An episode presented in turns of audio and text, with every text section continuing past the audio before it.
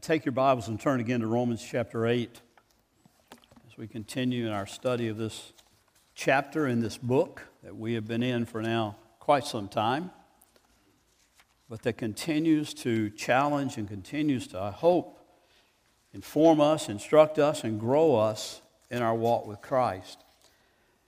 Last week we looked at verses, or really just one verse, verse 18. Today we're going to look at verses 19 through 25, but probably just 19 through 22 today. But an important passage in this chapter is as Paul begins to show us that which is yet to come, as he said in verse 18, is far more glorious, far more beautiful, far more desirous than anything we might experience in this life right here, no matter how bad the suffering is. Matter of fact, in Romans 8:18, Paul dares to tell us that our present cancer or persecution or financial losses or loneliness or death or anything else, any of our present sufferings are just not worthy to be compared to the glory that is to be yet revealed to us. Now, I say Paul dares to say that because that's a fairly bold statement, and in our culture, in our time, it's quite a statement that is not understood many times, because we really do think about in this life that our comfort and our prosperity and our having everything we want beyond everything we need really is the most important thing. And Paul is saying here, listen, as a believer, you're not going to have all that. There's going to be struggle in this life. There's going to be suffering in this life. There's going to be things from the natural causes and things that will come because of persecution. And you need to recognize that and understand that. As I've been working in chapter 8, I can go back for several weeks now and just think about the past week's headlines that we have seen in our newspapers. Everything from shootings in Dayton, Ohio, and El Paso, Texas, that were just random and crazy and unexplainable from any kind of rational point of view. It just go in and murder people you don't know, and maybe in some cases you don't like who they are, what they look like, and maybe in other cases just because you want to get a name for yourself or something. But it's a fallen condition that we're talking about there. It's just inexplicable.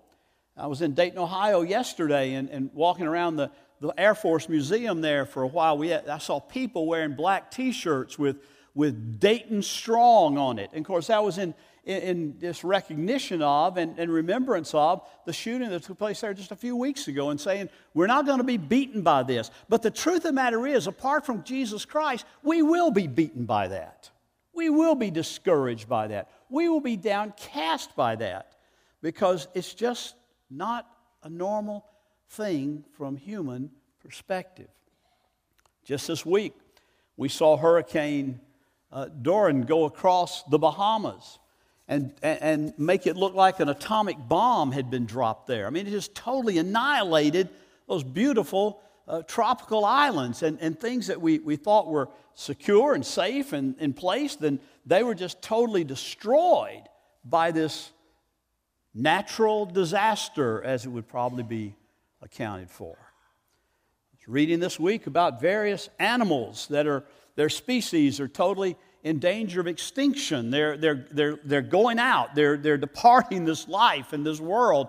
Things that we've seen and enjoyed are just no longer in abundance like they once were. Natural resources, we're told, are drying up, and all sorts of problems going on. And we can go on and on and on. And that we don't need a lot of proof in any other way than just to look around us and see that this world is in a downward spiral. That this world is in a situation that is not as it was intended to be.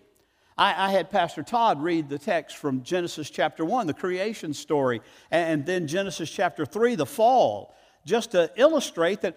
And I could have had him read the whole creation. I just let him go through separating of light and dark, day and night, but he could have gone through the whole thing. And after every single episode of creation, God declared, it is good, it is beautiful, it is great. And then you get over to chapter 3, and you have Adam and Eve being tempted by the serpent, and them seeing the fruit on the tree. I don't know whether it was an apple, an orange, or an apricot. I mean, there's no indication what the fruit is. We always talk about it being an apple. But it was fruit. And it was fruit that God had said you're not to eat of it. Now, Eve went a step further and said, you're not even going to touch it. You can't even touch it. God never said that. And just goes to show when Satan gets you confused, you'll go all out and exaggerate even all the more. But you're not to eat that. And if you do, you will die. You will surely die. And Satan said, God said, what? You're not going to die if you eat that fruit. You're going to live. You're going to live like you never lived before. You're going to be like God. You're going to know the right difference from right and wrong and good and evil. You're going to be elevated to deity status. You are going to be able to be your own God. And when they did that and believed the enemy, they immediately noticed that they were naked. Or if you're from the South, naked. Depends on how you say it. You know, that they had no clothes on. And so they hastily made them some clothes out of fig leaves, and they hid, and God came and said, where are you, Adam? And he said, well, we're hiding because we know that we are naked. And God said, who told you that? And immediately they recognized that something had gone bad wrong. And quite honestly, ever since that day, things have been going quite bad, quite badly. In our culture, in our world, whether it's in nature or whether it's in humankind, it's a continuous downward spiral because the world is not as it was intended to be. Do you understand that? It's very important to understand. This world is not as it was intended to be. I always find it interesting that when Satan tempted Eve and she looked at that fruit in chapter 3, that... she made this, she looked at it, said, shall not eat of it. He knows if you eat of your eyes will be opened. And she saw the fruit. She saw that the tree was good for food, and it was a delight to the eyes, and the tree was to be desired to make one wise. She took of its fruit, and she ate of it. She saw that the tree was good. She saw it was beautiful to the eyes, delightful to the eyes. It was good, it was beautiful, and it was knowledge, wisdom. When you look at that phrase and that statement that what Eve saw when she looked at the tree and looked at the fruit, and you compare that to our world today, does that not explain exactly where our world is? We look at what we can see that we say is beautiful. Now, I realize that's our own subjective beauty. We say, we have a saying in humankind that beauty is in the eye of the beholder. That's an absolute lie from Satan. Beauty is in the eye of God, and beauty is what God says is beautiful, not what we decide we feel like is beautiful.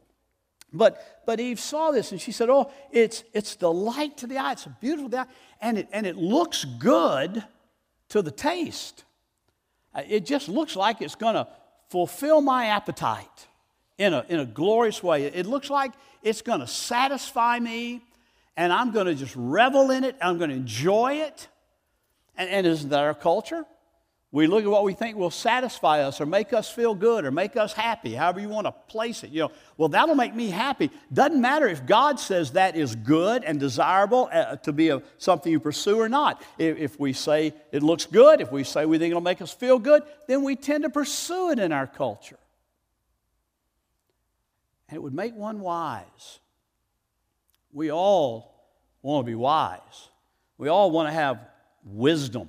We all want to be able to say, wow, I know better than others what whatever is all about. And so Eve looked at that fruit, and she described what she saw. And when she fell and Adam fell and our first parents fell in the garden, and sin entered into the world, Eve just described what every single human being from that point on was going to be saying. Whether you say it verbally or not, whether you even say it consciously or not, every single human being is looking for that which is beautiful, that which is satisfying to the senses, and that which will give us some kind of wisdom, some kind of knowledge. But God makes clear in His Word that true knowledge and true wisdom begins at a very specific point. It doesn't begin by sinning. It doesn't begin by getting what you want and how you want to pursue things. But it begins by the fear of God. begins by standing in awe before the living God. It begins by saying, Lord, you are King, you are Redeemer, you are Lord, and I submit myself to you because I want to know wisdom and I want to know knowledge, and I know that it only comes from you. And so when we look at the fall, we recognize that everything in that moment became chaotic, was in disarray from that point right on down until the day in which we live. Well, that's what Paul is dealing with in these verses today. He's going to deal with it in the creation, and he's going to deal with it in the humankind, in mankind, in individuals. We may not get to individuals today. That may be later. But we want to talk about what he says. Hear the word of God in Romans 8, verses 18 through 25. Last week's verse. For I consider the sufferings of this present time are not worth comparing with the glory that is to be revealed to us.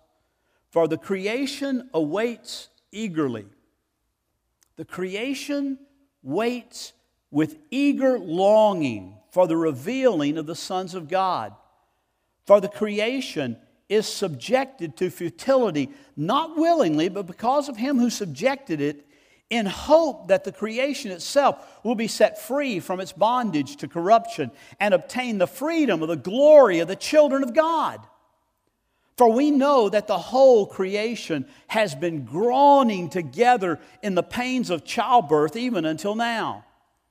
And not only the creation, but we ourselves, who have the first fruits of the Spirit, groan inwardly as we wait eagerly for the adoption as sons, the redemption of our bodies.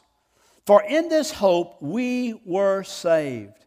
Not hope that is now hope that is seen is not hope. For who hopes for what he sees? But if we hope for what we do not see, we wait for it with patience. The Apostle Paul there has been talking about our newness in Christ. He's been talking about how we've been brought into a relationship and union with Christ and an adoption into the family of God. He's been talking about how we are now made and adopted into the family of God in such a glorious and beautiful way. And I'm sure those Roman Christians said, but Paul, if we are in God's family and if we are in this position of righteousness, imputed righteousness before the Father, if we are here, why are we still struggling with sin? And why is there still chaos in our lives? And why is everything not fitting together and just showing itself to be perfect in our life every single day? And Paul says, well, here's the reason. Because suffering is a reality because of the fall. Suffering is a reality of something that you are going to encounter, that you're going to deal with, whether it be shootings or hurricanes or persecution, no matter what it might be. And I hope you take time weekly, if not daily, to read about our brothers and sisters that are suffering persecution in other parts of the world simply because they are believers for no other reason. And they're going through stuff that we're not going through, but we need to learn from them what they're going through so that we'll be ready when we go through it. Because, my friend, I believe beyond a shadow of a doubt that is coming. And so Paul says, I want you to know, I don't want you to be surprised. I don't want you to be shocked when this happens. I want you to think on what is yet to come. That's what Horatio Spafford was talking about in that last stanza of that song we just sang, It Is Well With My Soul, when he said, now, Lord, haste the day when the faith shall be sight. That's what Paul's talking about here. When everything is reconciled, when everything is healed, when everything is brought back together, we won't operate by faith any longer. We'll operate by sight. Now, our sight that day will confirm everything we walked in by faith. Our sight will confirm that what we believed in, what we trusted in, was absolutely true. But Paul says, here, I want you to understand, this is important that you realize it is something yet to come. So Spafford says, haste the day when the faith shall be sight, when the clouds are rolled back as a scroll. The trump will resound and the Lord shall descend. Even so, it is well with my soul. I mean, what a beautiful expression what Paul is talking about in these verses of Scripture. He starts out by saying, as we said in verse 18, you can't even begin to compare the suffering of this world with the glory that is yet to be revealed to us. We talked about glory last week being not just heaven, not just streets of gold, not just some kind of place that's really kind of nice, nicer than anything we've ever imagined on this earth, but the glory being the glory of God, the revealed presence of God when we live and dwell and glory in His presence. Paul says that's what we're to look forward to. That's what we're anticipating. But he wants us to see very clearly that suffering and glory belong together inseparably. They go together. You won't know or appreciate even the glory if you don't understand and see the sufferings in the light of the cross. I mean, it was that way in Jesus' life.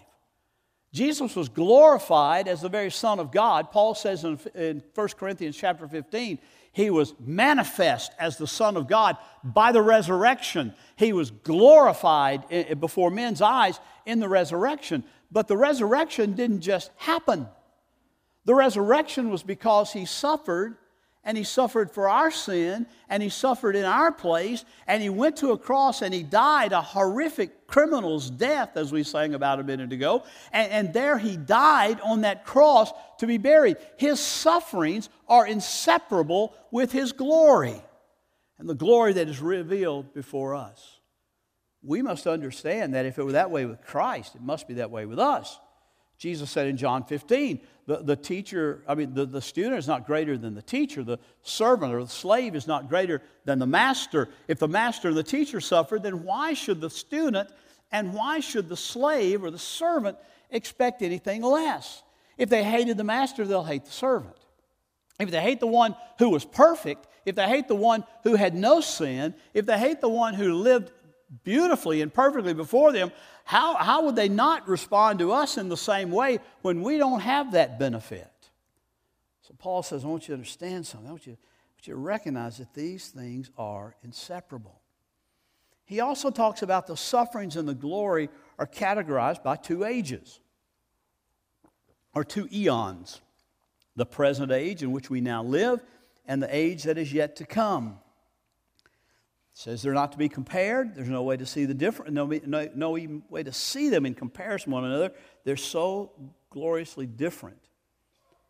And then he finally comes to that point, starting in verse 19, where he says, "I want you to understand the suffering and the glory concern both God's creation and God's children.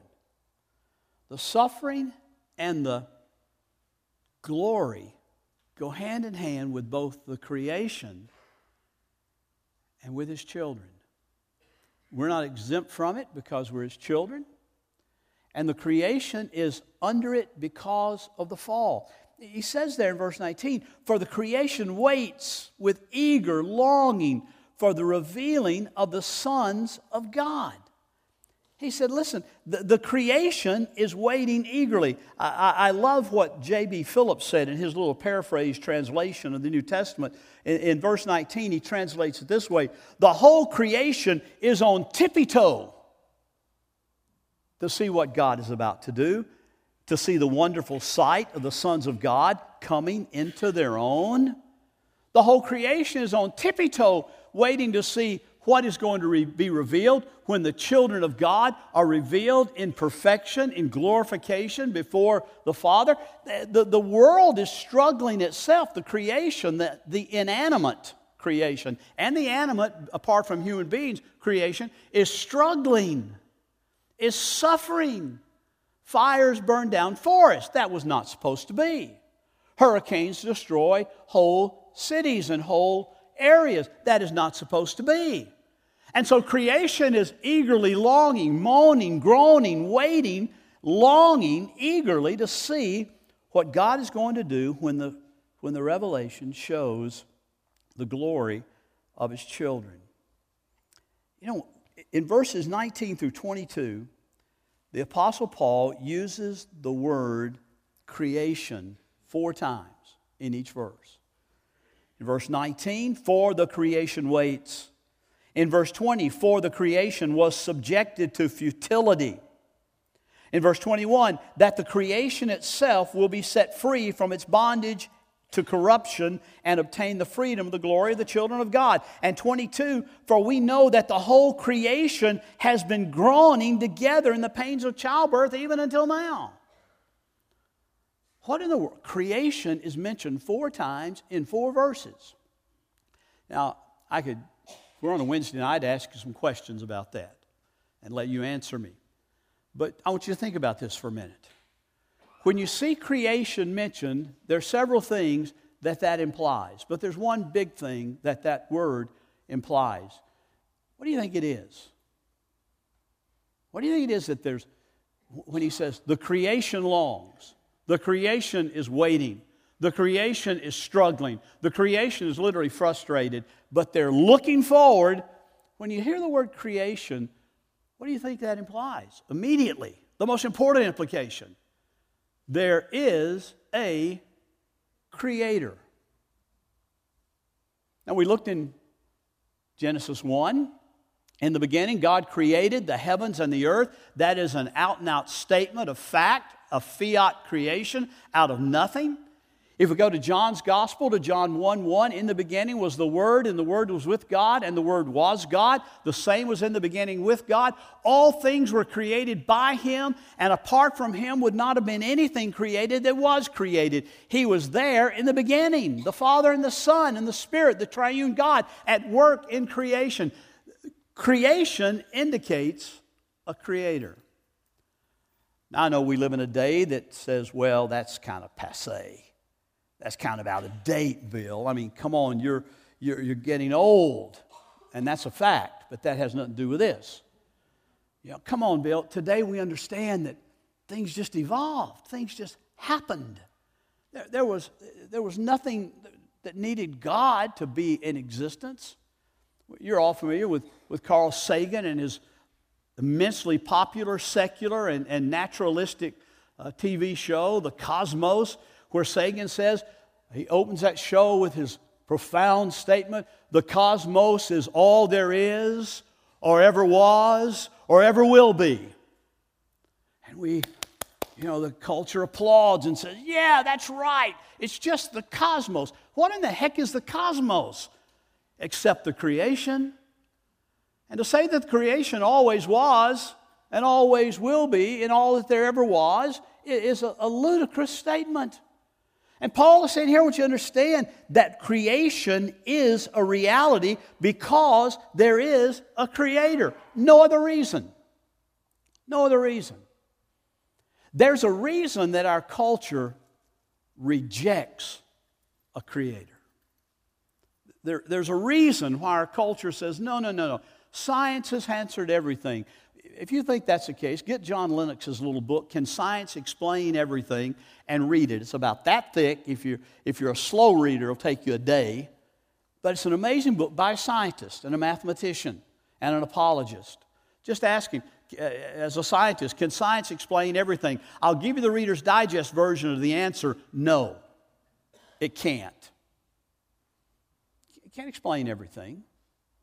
Matter of fact, as I mentioned Wednesday night to our study, Fritz Schaefer of the University of Georgia, a Nobel Prize nominee on numerous occasions, a quantum chemist.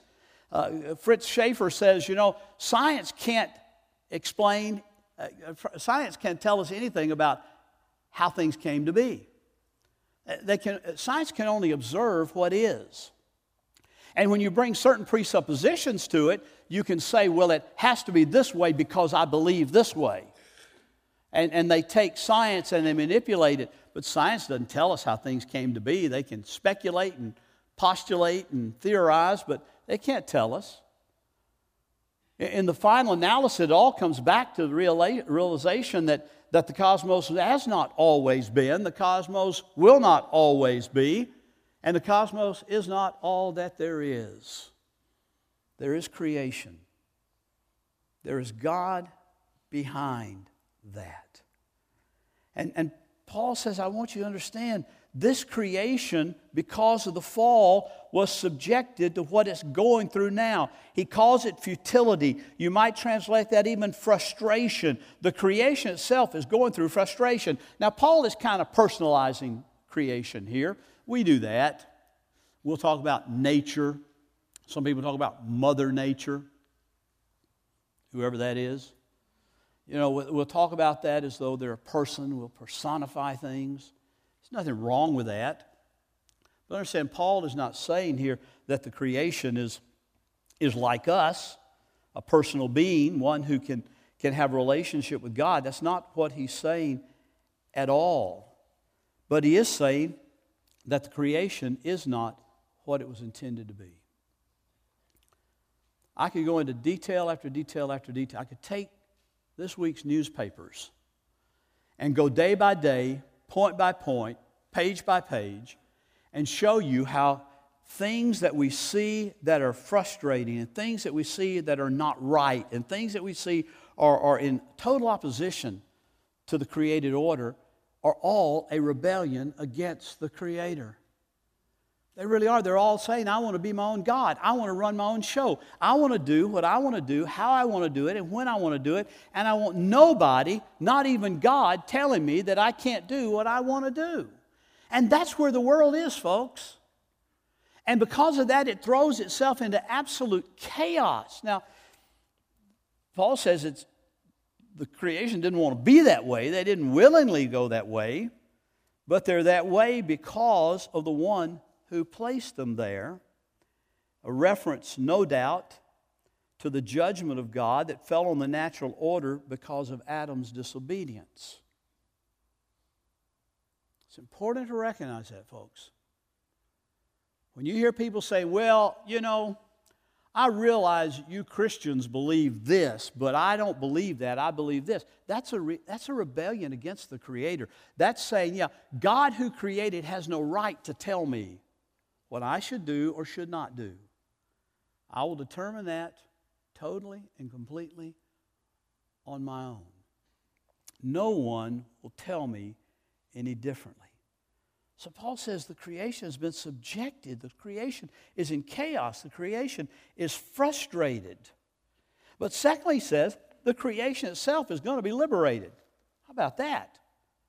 Verse 21, that the creation itself will be set free from its bondage to corruption, and obtain the freedom of the glory of the children of God. Is it any wonder that creation is standing on tippy toes, eagerly looking and waiting? God, when are you going to redeem your people completely from the curse of the fall, the curse of sin? The creation is eagerly waiting to see what God is going to do to His people in glorification, because the creation recognizes in itself, in its own inanimate object self, recognizes that when that day comes, they will be set free from the bondage. There'll be no more forest fires. There'll be no more earthquakes. There'll be no more hurricanes and tornadoes and natural disasters. And there'll be no more rebellion against the order of what God has created.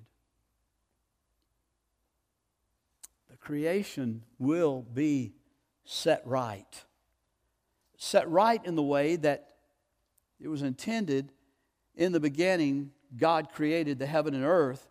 And He said, let there be light, and there was light. And He separated the light from the darkness, and He called the light day and the darkness night. And He said, it is good.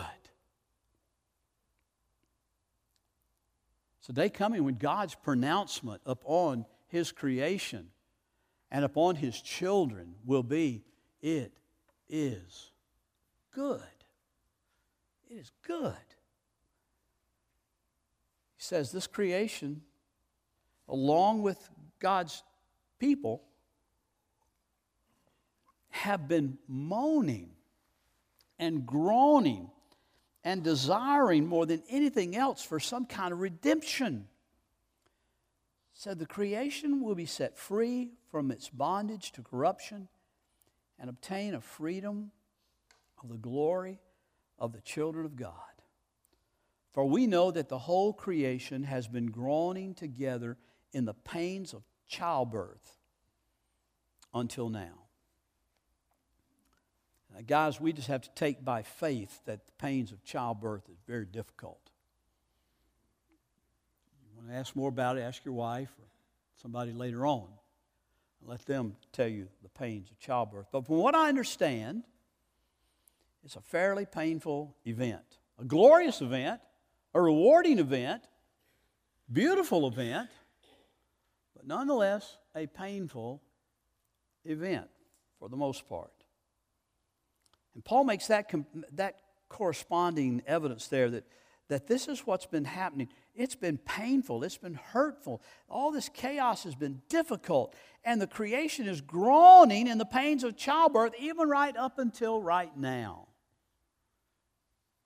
And it will continue until the coming of the Lord, until what Spafford said in that last verse of It Is Well With My Soul, when the clouds roll away and we see the glory of God in all His beauty and all His perfection, and we are in His presence, in His glory for all of eternity. Now, why is Paul in this beautiful passage talking about us being redeemed and there's therefore now no condemnation for those who are in Christ Jesus, which is the third verse of Spafford's hymn there? Why is Paul taking all this beautiful, there's no therefore now no condemnation, and saying God has done what the law, weak by the flesh, could not do, was unable to do. He sent His Son in the like sinful flesh for sin, and He condemned sin in the flesh in order that the righteous requirement of the law might be fulfilled in us who walk not according to the flesh but according to the Spirit. Why in the midst of all of that beautiful, eloquent statement about the freedom and the forgiveness and the justification of God in Christ Jesus in every believer, why does he throw in this thing about suffering? I think it's because the Roman Christians, like the Grace Baptist Christians, at times say, Lord, I don't understand. I don't understand why, if I'm in Christ and I'm your child and you love me, and all that's true, why do I have to go through suffering? Why do I have to have pain? Why do I have to endure this stuff? Paul says, the reason is because you cannot know glory until you know suffering. You cannot know the glory, the beauty of the glory, the magnificence of the glory, the presence of God, unless you've got something to contrast it with. I think Paul is saying here to us, this is the world we live in. You blame it on Adam, you can blame it on Eve. Eve, blamed the serpent, and Adam blamed Eve. And ultimately, they just kind of Adam blamed God. This woman you gave me. The truth of the matter is, yes, sin is in the world because of their fall. But because of that fall, we continue in our own rebellion against God, and especially those outside of Christ do. We're not here to condemn those who are outside of Christ. We're here to love them with the gospel and share the gospel with them and pray for them. We're not here to say, oh, you, oh, evil sinner, we're now believers. Listen, you're not a believer because of your work. You're a believer because of the grace of God. We pray for that grace to be manifest in their lives just as real and just as powerful and just as much as it has been in our own lives. We look at a world that's in chaos. We look at people in rebellion against God. We look at people, let's face it, folks, if it weren't for the fall, there would be no broken marriages. There would be no more. There would be no sickness. There would be no cancer. There would be no more orphaned children. The world would just be so beautiful from our perspective. But it is in chaos.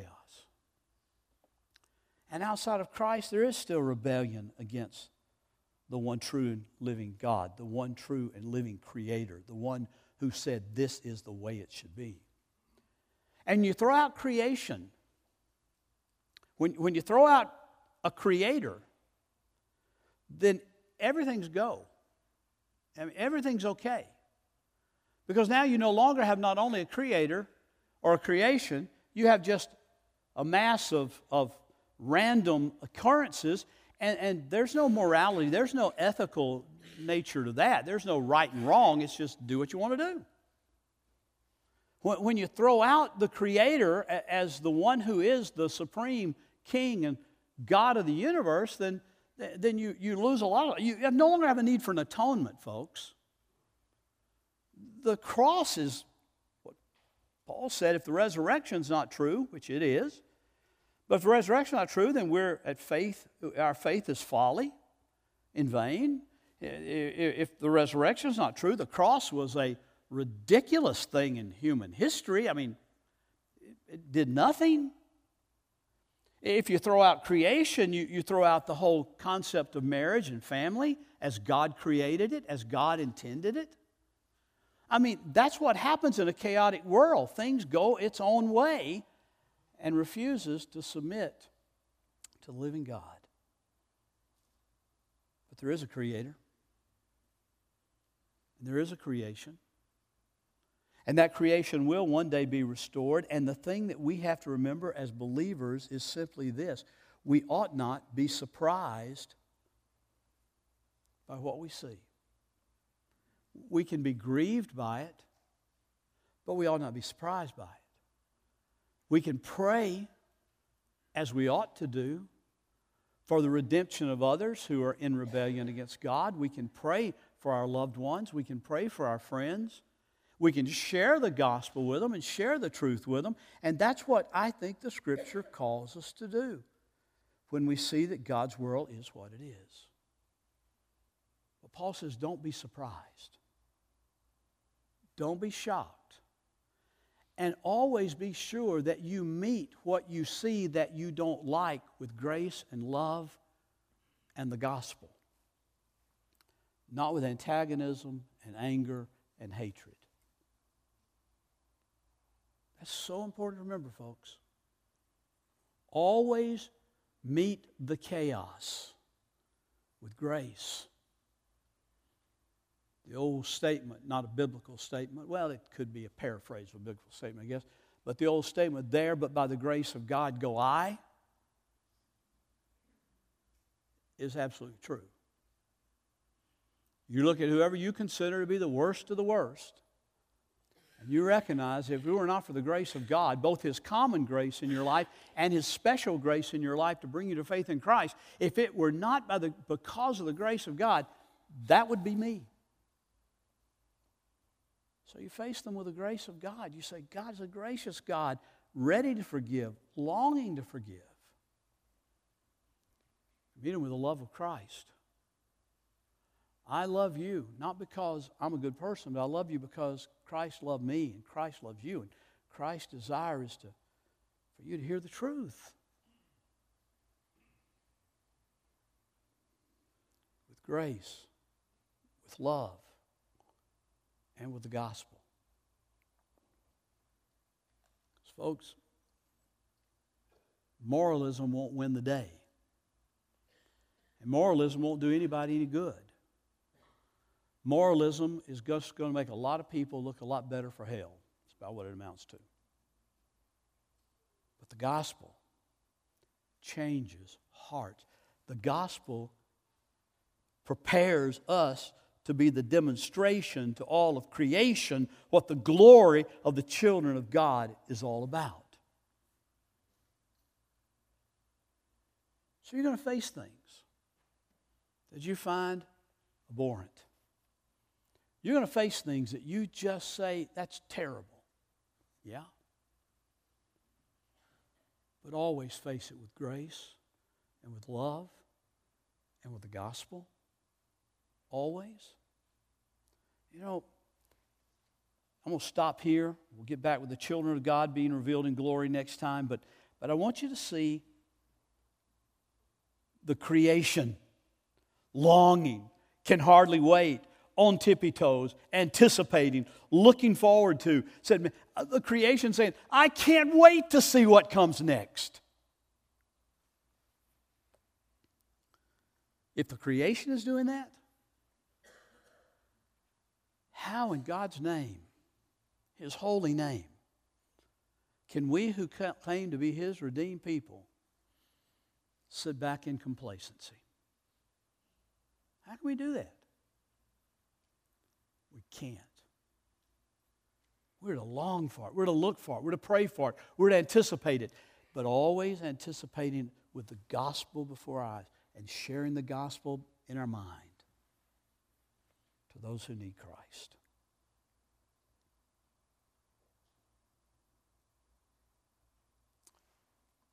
When death was arrested and my life began, we sang. But even though death was arrested in our life and our life began, our life is not where it's going to be yet. The old statement, the best is yet to come, is an absolute truth. And we wait for that. I hope we're groaning for that. Even if you're not suffering some kind of a debilitating disease, groan for, long for what God is going to do when you're glorified before Him. Pray with me, would you?